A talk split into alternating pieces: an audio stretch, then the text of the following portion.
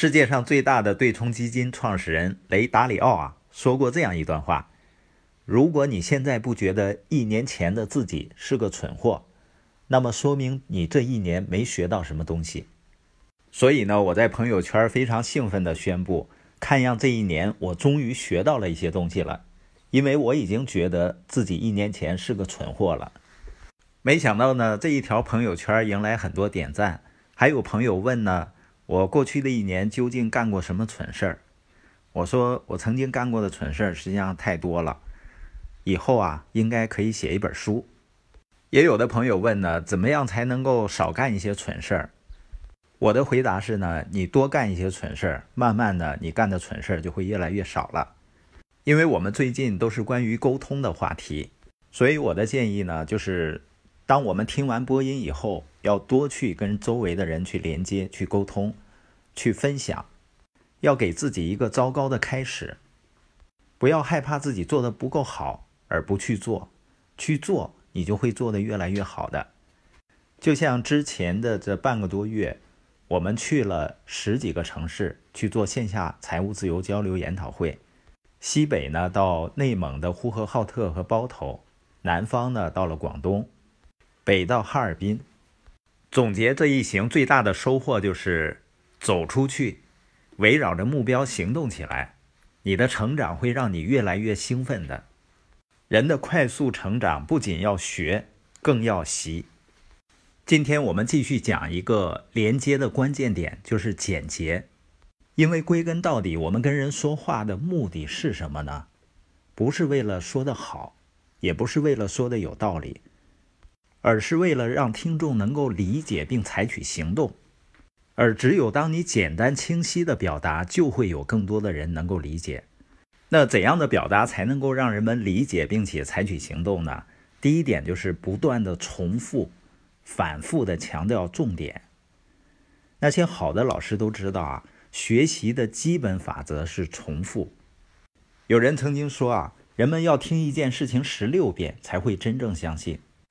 我在一盘 CD 上听到一位企业家讲：“你强调聚会的重要性，只有当你嘴说木了的时候，人们才会真正的开始去参加聚会。”这些说法听上去有些极端，但是我知道，在沟通的时候，如果你想让对方理解并接纳你说的话，重复是关键的。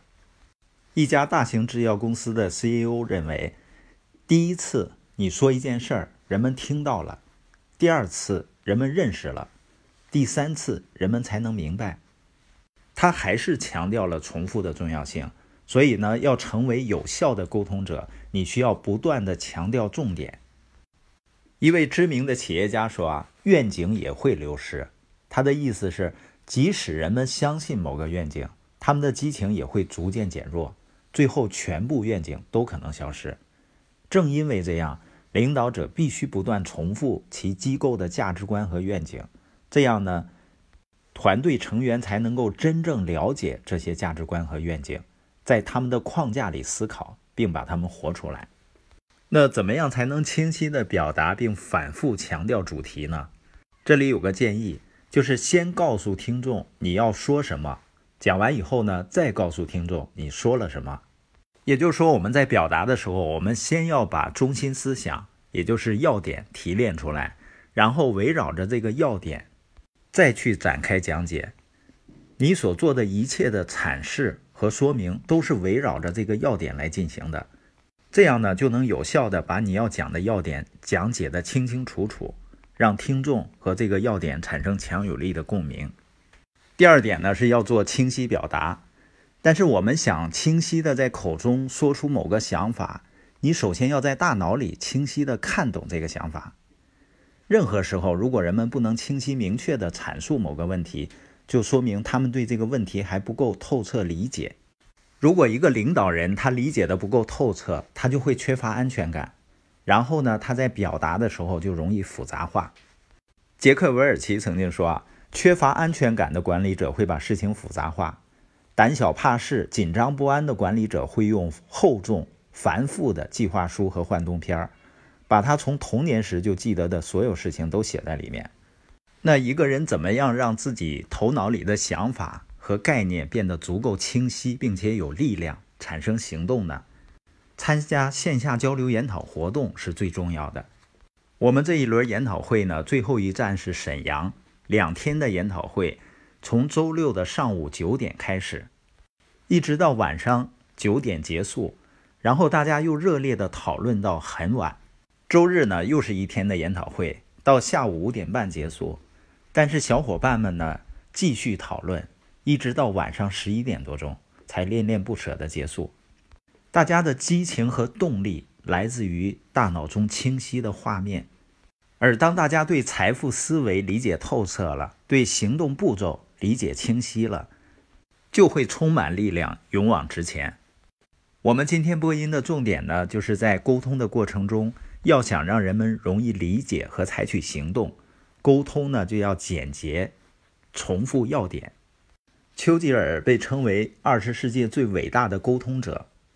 他就始终强调沟通中保持简单的重要性。他说：“所有伟大的事情都是简单的，很多东西呢用一个词就能表达，比如自由、公正、责任、希望。一般来说呢，短词是最好的，而老词呢是最好中的最好。这些话看似是违背直觉，但是如果你想把自己的沟通提升到更高层次，跟他人建立连接。”就不要炫耀自己的学识，或者用过多的信息镇住别人，要给予他人清晰和简单，这样呢，人们就会愿意听你说话，就能够建立连接。